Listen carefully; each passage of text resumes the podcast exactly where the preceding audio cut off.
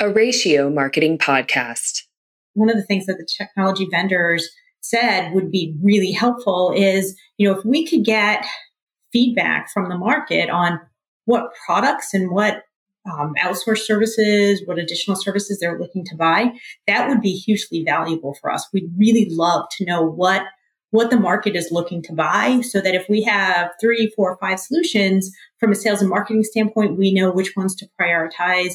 Um, from a product roadmap planning perspective, we know which ones are the ones that the market really cares about.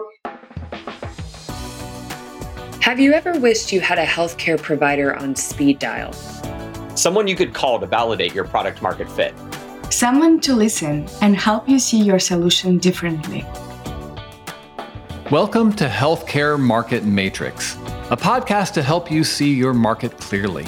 We dive deep into the challenges faced by healthcare organization leaders that technology has the chance to help them solve. It's all about gaining the kind of understanding you need to effectively connect with your market Join us as we explore the healthcare market matrix.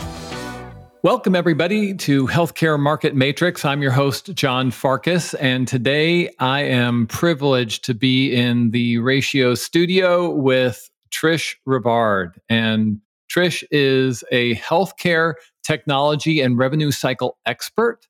And she has a real passion for translating market feedback into actionable strategies and investment. So, how does one become a healthcare technology and RCM expert, you ask? well, Trish began her career at the Federal Reserve because where else are you going to get great experience in revenue management? Uh, but she helped spearhead a strategic payments and research group there.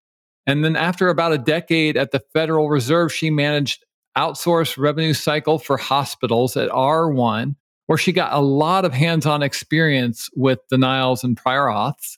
And then she moved over to the technology side as head of product for, for TriZetto Provider Solutions, where she managed revenue cycle portfolio about $135 uh, that included all RCM products and services, new solution development, and operationalizing new products and uh, product ideas for hospitals and physicians. But then, after she spent some time in that realm trying to understand the market that she was endeavoring to serve, she saw a really clear gap. And then and in 2015, she founded Eliciting Insights, which is a marketing research group that's aiming to bring quality market feedback eh, to healthcare companies and investors. And they're working to really work to identify true market needs, to develop a blueprint for accelerating growth, to align product roadmaps with strategy, to learn what your uh, what markets are going to be willing to pay for, to discover what factors drive actual purchasing decisions. They're looking at revealing the current and upcoming competitions, so are able to discern uh, competition trends and working to understand what growth opportunities exist in the market and how you can capitalize on, on them. So uh, it was a need that she saw lacking or that she was having a hard time finding uh, resources to answer.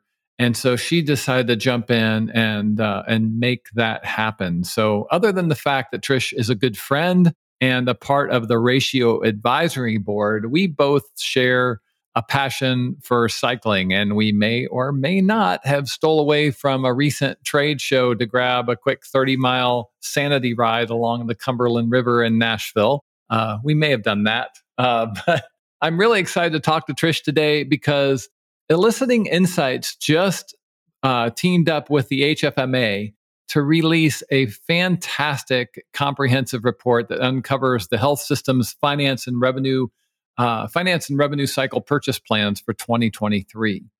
And so that is what we're getting ready to dive into today. So, Trish, welcome to Healthcare Market Matrix.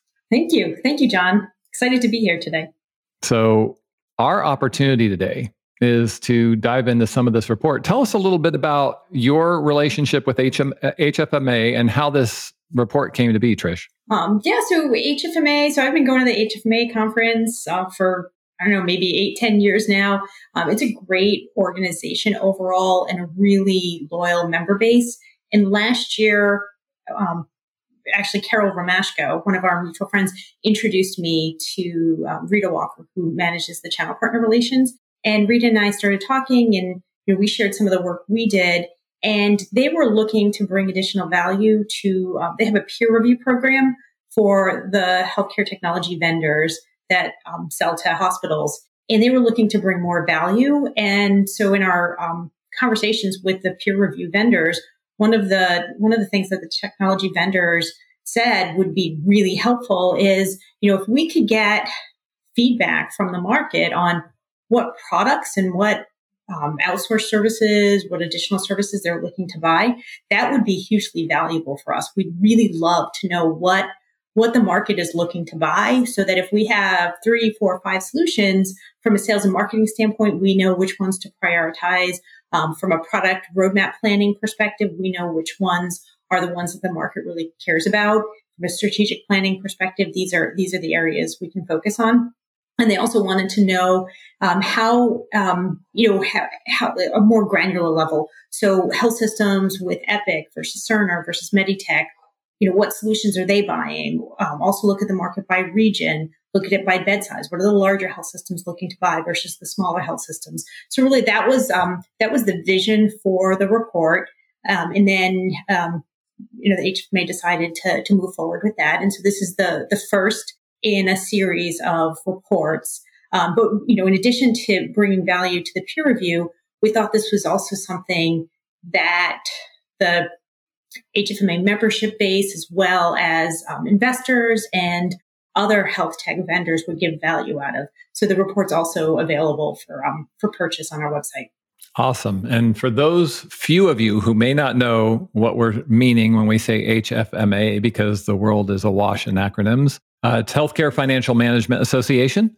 And um, and this report, I, I'm curious because I think that that it would be good for our listeners to know, Trish, how you even begin to approach a project like this? So, so how are you identifying audiences? Who are you? What types of people are you talking to? How is that coming together? That's a great question. So, in the Eliciting Insights, we do a lot of market research. Um, the way that we like to approach things and the way we approach this um, this project is we started with interviews of CFOs. So we interviewed 15 health system CFOs and really, you know, what are your challenges? What are your priorities? What are your pain points? What are you focusing on? Really got the context and landscape from the ultimate buyer for revenue cycle and finance solutions. Um, and then from there, we designed a survey. We launched the survey and um, altogether we got 321 responses. Um, for a survey, we did include uh, the CFO, VP, and director. So we went down to the director level, and typically the the director level in a health system, they may not be the final buyer, but they are a key influencer, really, because you know they're looking at the future Absolutely. functionality, they're thinking about integration, they're thinking about day to day workflow. So we really wanted to get um, a view of um, purchasing from both the key influencers as well as the final decision maker. And you for um, you know the HFMA with um with this really strong loyal membership base within the health system community. It was great. Um, from a Eliciting Insights, we have our own proprietary panel, and typically, you know, our our surveys will be able to get you know 100, maybe up to 200 responses uh, for you know for a project like this, and um, you know for this particular project, we were able to get, like I said, 321 respondents. Yeah, and I just, you know, just li- I know a number of you out there who are listening to this have direct application for an organization like Eliciting Insights that can that has a ready a ready group of humans and and they have a, a great methodology for um, for getting the kind of information that you need to help inform your marketing plans. So lots of good there, but uh, certainly some some great insight in the context of this report. And we're going to dive a little bit into some of what you learned um, because it does. I mean, it, it, it, there were a number of things that I, I saw that were um, really surprising to me and in some sense, um, uh, you know, just helping me define how hospitals are looking at things. There's certainly been a, a major movement in how uh, how hospitals are addressing revenue, how they are, and some of the the weight that they are putting behind uh, some of these initiatives. And so, what? So, based on the um, HFMA Health System Purchase Plans 2023 report, that's what we're talking about here.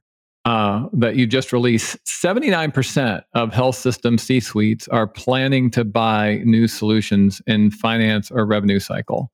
So I know it surprised me. Trish, I'm, I'm curious if that surprised you. So, no, actually, it doesn't surprise me. I mean, I think the, you know, with the pandemic, purchasing has slowed down significantly. And, you know, we've all been sitting here saying, is there a recession coming or not? But revenue cycle is something that's so important for health systems. So in order to get paid from payers, I mean, payers are, you know, they're, they're adding in layers of technology that'll make it harder, make it more challenging. I mean, we see it with prior auths. Uh, so payers are constantly evolving and finding new ways of making it more challenging for providers to get paid.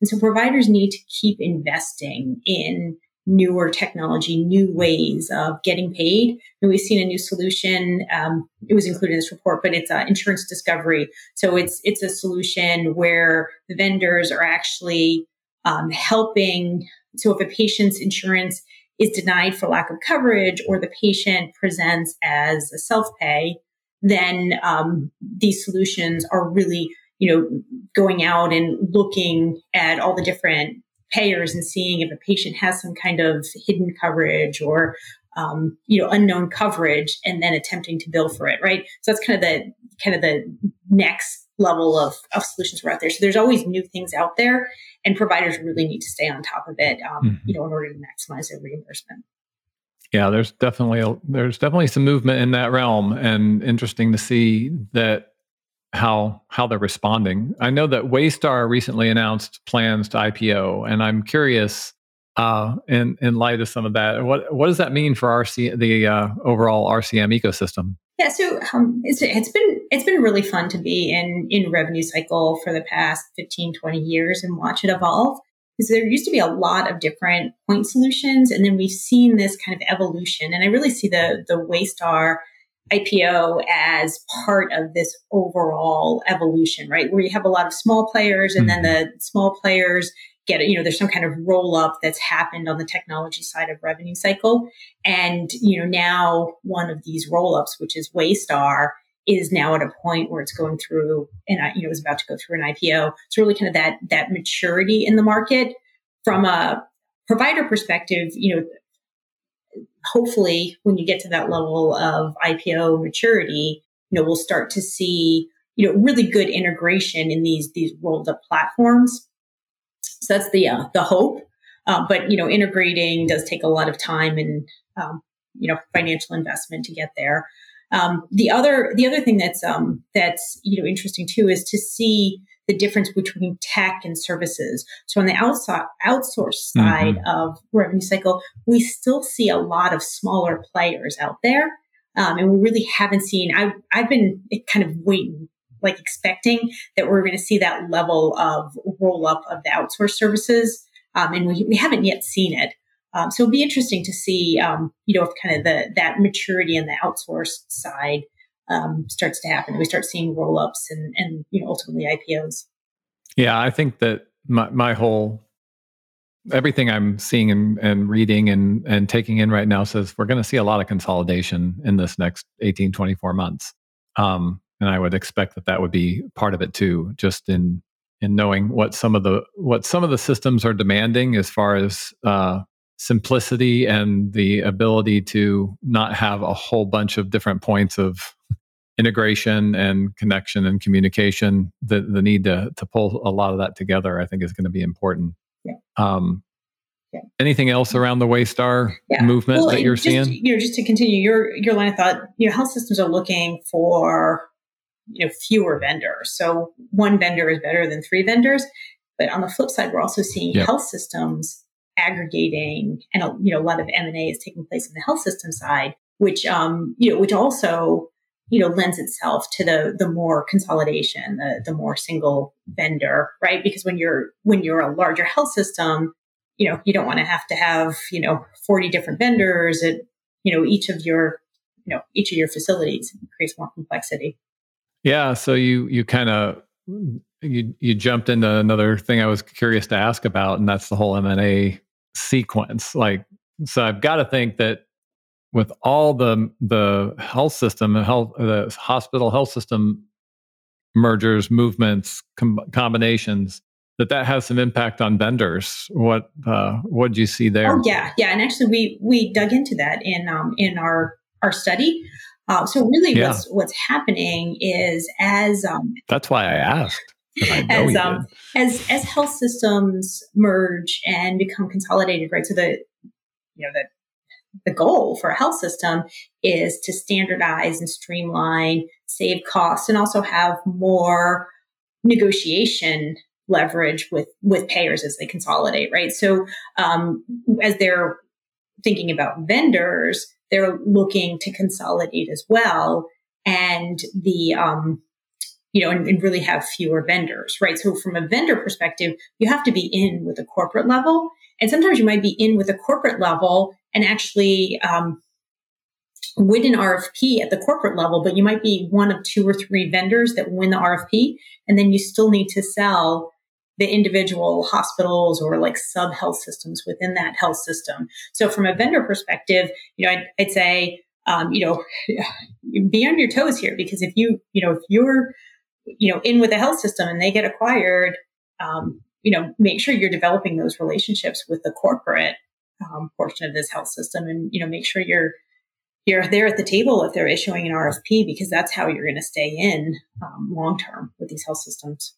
Yeah, and it has a lot of implications in the marketing realm too. If you're if you are an organization that is uh, already in in some some uh, a hospital or health system that's uh, go undergoing some form of transaction, uh, your proactive efforts in communicating into the acquiring party or however that might be happening is all in your best interest because you know the the amount of affinity and awareness and uh, understanding of your value proposition and what you're bringing is you know no telling who the influencers are and the parties that are going to be pulling for you and, uh, or for one of your competitors right? And so uh, it, it's important to to do that work and understand who you need to be communicating to how you need to be building awareness and uh, and what that movement needs to look like. Yeah, no, absolutely.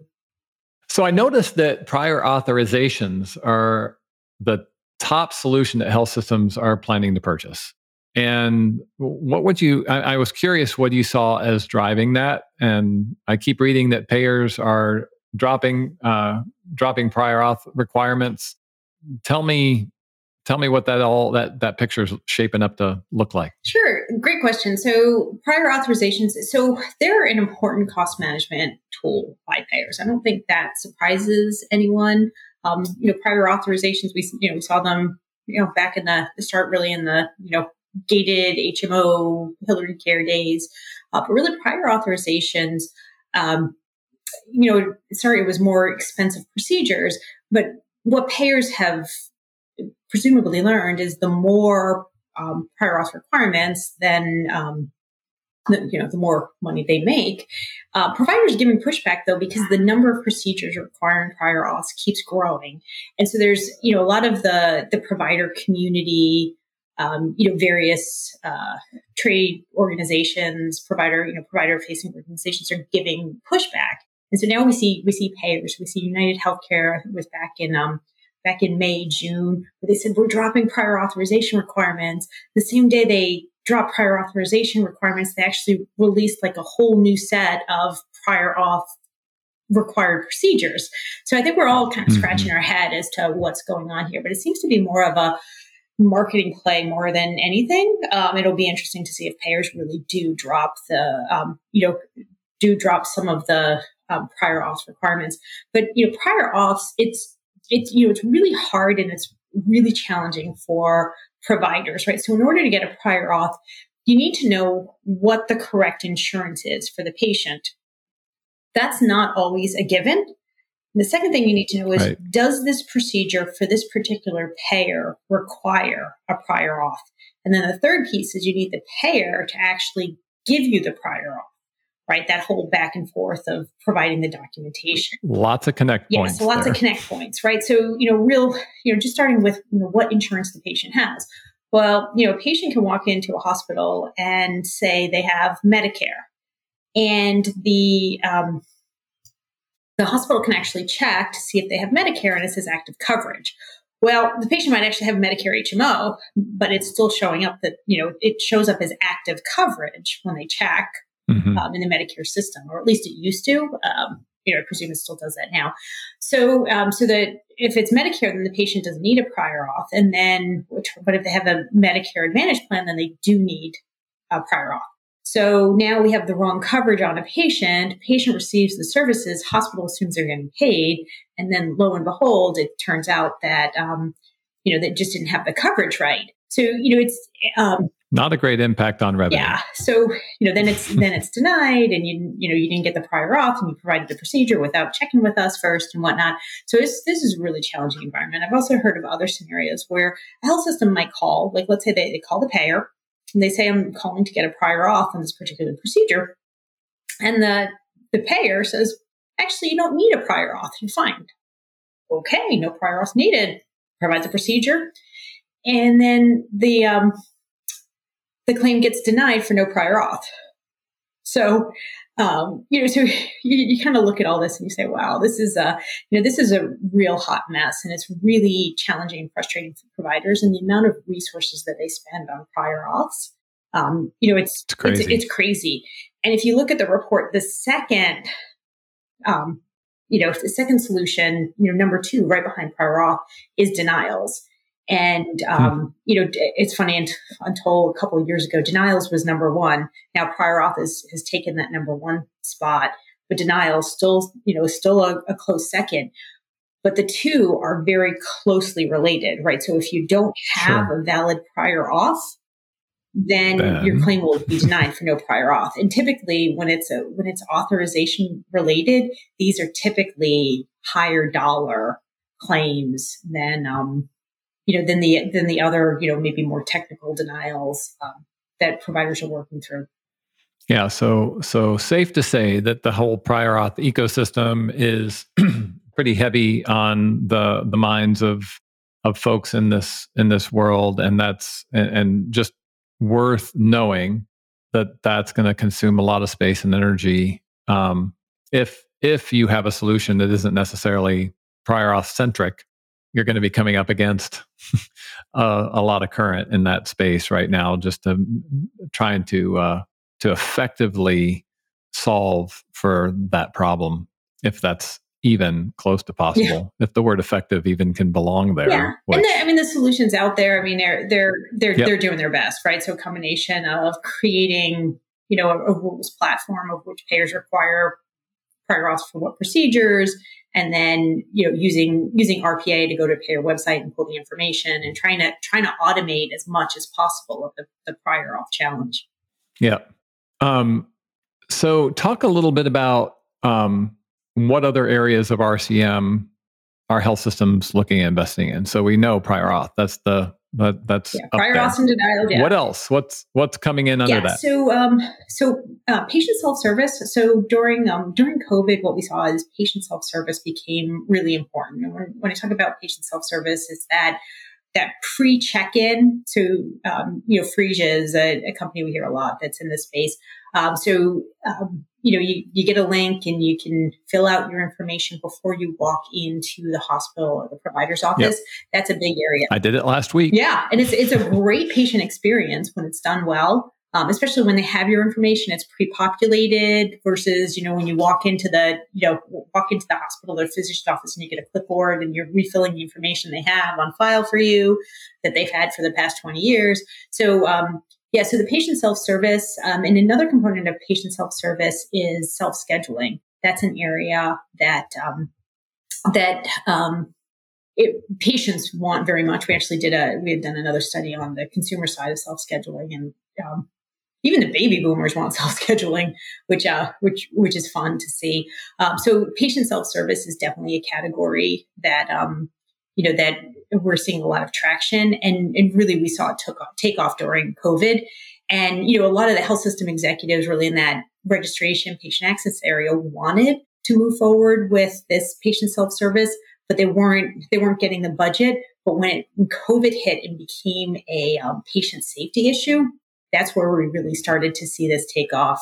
Um, other areas of, um, of revenue cycle that there's a lot of interest in is in that mid cycle, the mid revenue cycle. So coding, coding automation. Um, so we asked about computer assisted coding, which um, we saw a strong demand for, and then a slightly higher demand. So about 26% of the market is looking for autonomous coding versus 23% said computer assisted coding. I think that really tells you that that, that coding function and, um, and, you know, we've seen the, the demographics on coding, you know, it, a lot of, um, a lot of coders are retiring. When we tra- um, transitioned from ICD 9 to ICD 10, we saw um, a lot of coders retired at that time. So we, you know, you know, we all know about the nursing shortage, but there's also a, a coder shortage out there as well.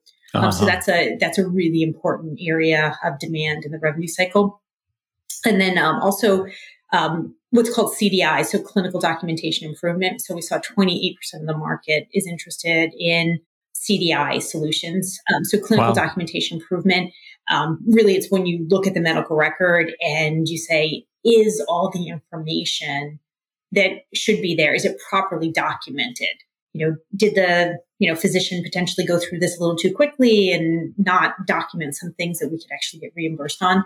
So that's um, that's another area that's uh, there's a lot of focus and, and some really interesting solutions out there. Gotcha. Um, were you was, was any of that surprising to you? Anything there that was a standout?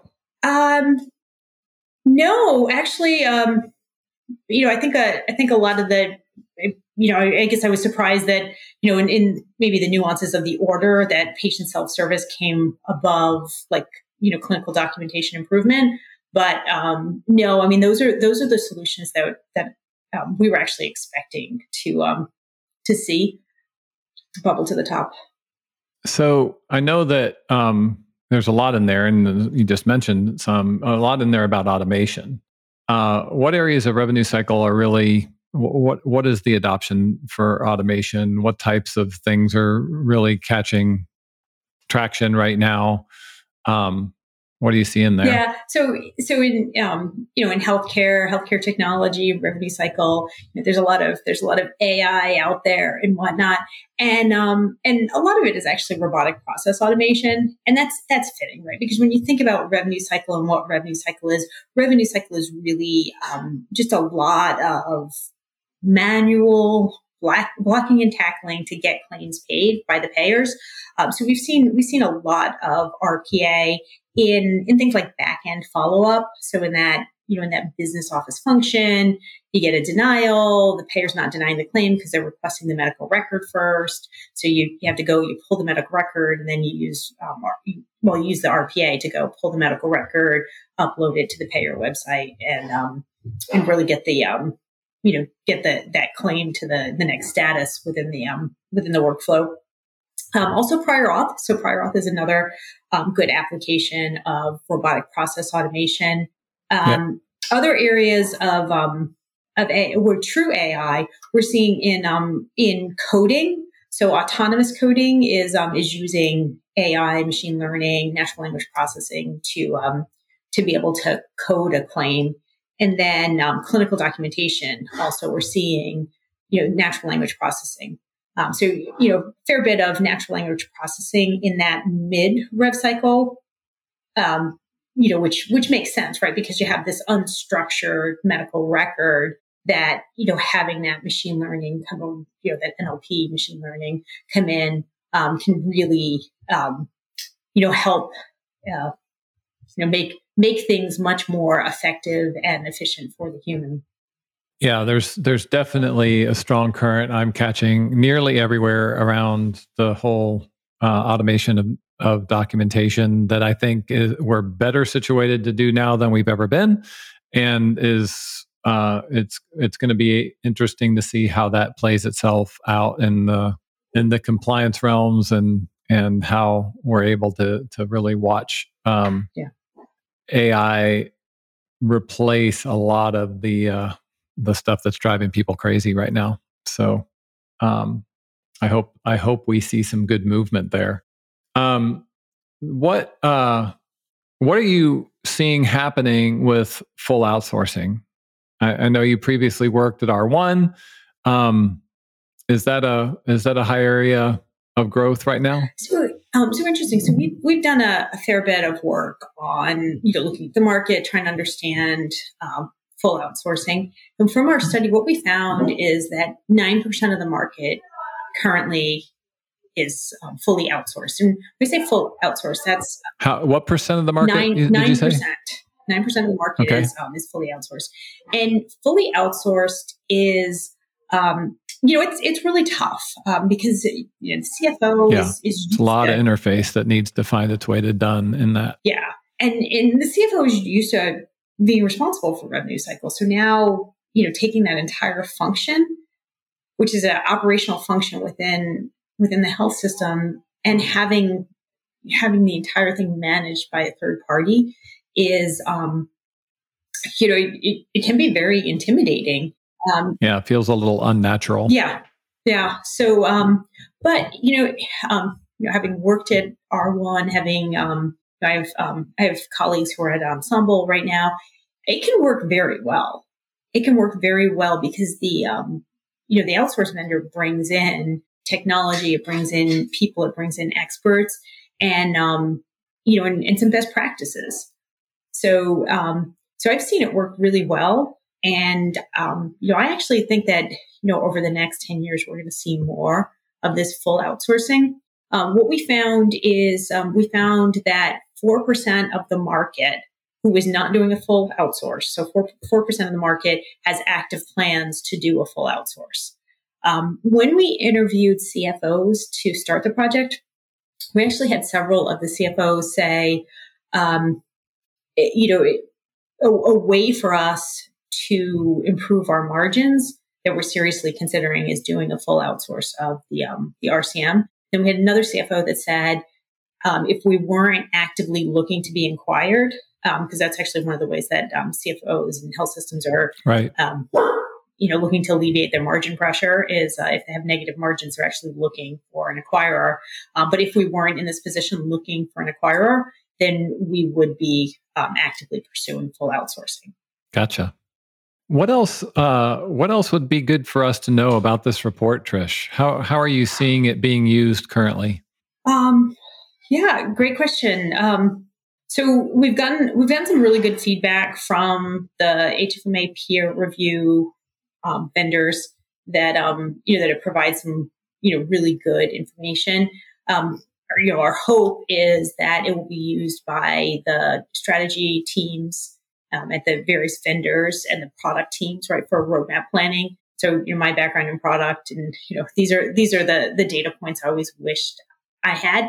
Um, so those are those are some of the things that we're, um, you know, we're um, we're hopeful. Um, we have heard from um, from uh, one of our clients that does the strategic planning that um, you know the information was exactly what um, what they were looking for and needed. So excited about that, and um, and then we're um, you know, we're hopeful that the um, that the private equity um, community that's looking to invest in um, in revenue cycle, you know, is um, you know is aware of this report and um, you know gets a gets a chance to you know take a look at the numbers and see where the investment areas are. Gotcha. Um, Talk a little bit more, pull us into eliciting insights a little bit more and talk about what you all do. Because this, you know, obviously this report isn't everything you do, it is a sample of what you do. Yeah. Um, but, you know, knowing that we're talking to healthcare technology marketing professionals here, uh, what would you want them to know about the kind of services that you can provide and and the questions that you can answer? Um, so I, yeah, I was actually at this um, this small business event earlier this uh, this week, and I said I have I have the greatest job in the world, right? So I I get to interview health system CFOs. Um, recently interviewed chief medical officers. We um you know, just get to be on the phone with, um, you know, various revenue cycle and, and other hospital executives, even sometimes the provider executives, really um, get to get to ask them about what their challenges are, what you know what they would like to see as a new solution in the market, or you know how they think about various problems. Uh, so from a, you know that's that's really the core of what we do is we interview and we survey the market to understand what their challenges or pain points are. And the whole reason that I started eliciting insights back in 2015 is, you know, as a product executive, managing a portfolio of healthcare technology, and you know, you have you have your you have your investors, you have um, you know various executives. Everybody's got an opinion on what product we should build, but you don't have the market data. They have opinions, really. um, you don't have the market data to say, you know, we should really build a denials management solution because, you know, that fits with what we do. And oh, by the way, the market will buy it if we build it. So you wind up building some, some, pro, you know, some, some solution that, you know, somebody champions or because it's easier for the development team to spin up. And then you spend a lot of time, or at least my experience, maybe, you know, maybe this is very unusual, but um, my experience has been then, then you spend a lot of time scratching your head saying, huh, I wonder, I wonder why nobody's buying our solution. So really that's the kind of, that's the genesis of Eliciting Insights. Um, we built a, we have, so we have a proprietary panel. We have um, over 3,000 panelists um, that we, we tap for surveys and interviews. Primarily health system. We do have some provider uh, facing uh, panelists and, um, and, and really, um, you know, if you think about the core of what we do, the foundation is, you know, the, you know, the qualitative and the, the quantitative market research, then the services we provide are really leveraging that, you know, qualitative, quantitative, you know, this, this, um, you know, very robust panel we have. Um, and so, you know, things like um, buyer personas or something that that we do for clients, or um, we do we'll do win loss interviews. We'll do um, we'll do um, NPS was really popular a couple of years ago. Um, we will do roadmap planning, help our help our um, clients really, you know, what which product should they be building, which they're more of a market appetite, what feature functionality, competitive analysis.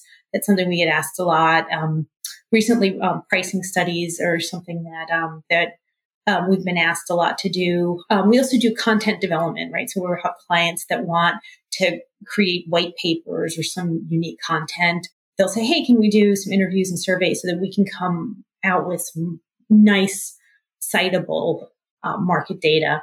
That's another um, area we focus. Um, strategic planning, um, love doing strategic planning type work. That's really fun, and um, and then M and A work.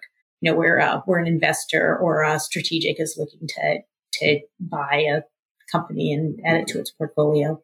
Yeah, I'm a I'm a big fan of uh, the pragmatic pragmatic marketing school. Yeah. For those of you who are not aware of pragmatic marketing, especially those of you ty- who are touching product marketing, you got to go check out pragmatic marketing. But one of their famous maxims is that your opinion, while interesting, is irrelevant. Um, you know, I, I, I am amazed at how many decisions get made in healthcare technology, any technology organizations uh, around roadmap and stuff like that that are based on guesses, really, uh, or a very thin sample of experiences that people project out or multiply out to to make major roadmap decisions. And there are ways to actually learn what the market has is prone to do, and and it it's not it's not a cheap uh, endeavor. It, it costs something, but it's a lot less expensive than developing the wrong product. Yep. Yeah, and uh, or or a product that is not going to get the kind of a market adoption that you were hoping because you pointed it in the wrong direction.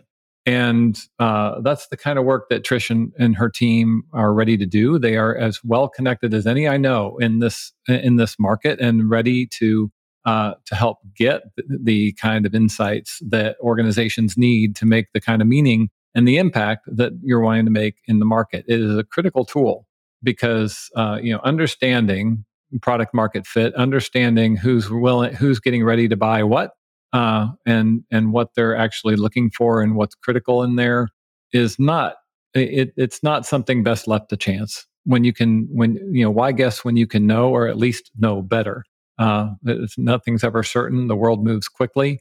But you know what what stuff like this report is is demonstrating and showing is some is some some really strong foundations to base decisions on. And uh, and I am just consistently surprised at how uh, how organizations are willing to go forward on conjecture. Um, not necessary. You can mm-hmm. you can you can build a better foundation. Yeah, and you know, I mean, I, I think we've all had the experience, right? We're we're we're in a room workshopping with other people, and there's a there's a niceness factor, and there's a there's a hierarchy, right? So you know, if somebody at a higher level really? wants something to move forward, you just naturally give that higher weight, you know, and depending if you do a formal rating or, or not, right? Because that, that person is, you know, higher level or, um, you know, you don't want to shoot down anybody else's ideas in front of them. We, so in we, the absence of. We call it RC, we call it RCB, uh, recent conversation bias. Yeah. yeah. it's very strong. So in the, in the absence of, of good market data, you know, there's a lot of, there's a lot of bad decisions that are made you know, to be nice or to be, you know, you know, or because of biases. So, um, you, you know, so I, I, I love what we do. I love the work that we do. Um, it's been, it's been fun. Um, I just wish that Eliciting Insights existed when I was, when I was a product executive years ago, because um, I had trouble finding, um, you know, finding a market research company to help us with, with our roadmap and you know it's funny because yeah, it, it, you know in order to do good b2b market research you have to know your space right? So if you know yep. if you if you put me in you know the oil and gas industry and had me interview health system, or executives in, in oil and gas I, I wouldn't understand the nuances of what they were saying. I wouldn't i wouldn't be able to speak the language right? So um, you know good b2b market research is is really contingent upon um, you know having having interviewers or having survey designers or, or people doing the analysis really know, um, know, know their market and, um, you know, be able to, to interpret, um, you know, or expand upon what, um, what the market is saying. Yeah, definitely. Good word. And, um, really in, encourage folks, if you haven't already, check out elicitinginsights.com.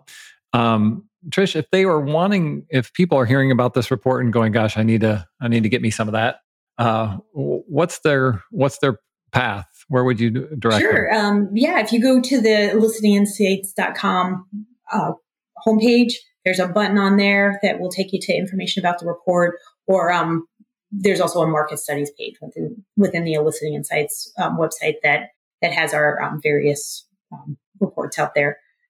We also have, um, you know, if anybody's interested in the um, the consumer study we did, the self scheduling, that's available for download as well on our website. Awesome. And we'll be linking out to that too in the context of the uh, healthcare market matrix show notes. So you can uh, you can access it there if you're already tuned into that channel. Just uh, follow the follow the stream down the page, and you'll see the the links to this uh, to get those reports as well. Um, Trish, anything else that would be good uh, good for folks to know? Anything else that you're seeing in the market right now that has you uh, has you interested and intrigued? You know, I I think um, I think automation, AI, um, it, it's going to be really fun to see where this takes us. Um, you know, I think we're all we're all trying to you know get our heads around Chat GPT and what that means. Um, it's going to be really fun to watch um, how this plays out, right? So, you know, are we going to, you know, in, in two or three years, are, are we going to have providers using chat, chat GPT to create deny or appeal letters to payers and then payers using chat GPT to, you know, create the denial letter and we have chat GPT arguing with one another back and forth. Um, it's, I, I think it's going to be really exciting to see where, um, where automation will, um, will take us. Um, I think it's um, I think it's really gonna. Um, I think we're finally going to start to see the uh, the the real payoff in um, in the revenue cycle from um, you know from investments in in AI, machine learning, natural language processing. Yeah, I think it's going to happen remarkably quickly. I think that the market is extremely ready for it and very incentivized right now. Uh, we can't we can't have uh, we can't have clinicians spending time the way they're spending it, and we we can't have administrators uh, bogged down so deep that they can't see their way straight, and uh, and some things have to change in order for our system to to survive. And the incentives are extremely aligned to see automation come through. We just have to, you know, from a market perspective, we have to be very careful to understand what people are willing to, to do and spend on right now that is in their critical path. That's where eliciting insights comes in. Uh, this is a great report that you can uh, you can access right now to help uh, in in that uh, in that world. It'll give you uh, it'll be it'll give you a great picture. So uh, follow the follow the links here. We're going to give you clear access to that. Trish, thank you so much for spending some time with us today. And thank you too for your investment with the Ratio Advisory Board. We're glad to have you there and and looking forward to watching that relationship continue to grow as we uh, as we work together. Awesome. Awesome. And thanks for the opportunity to be on your podcast. Appreciate it.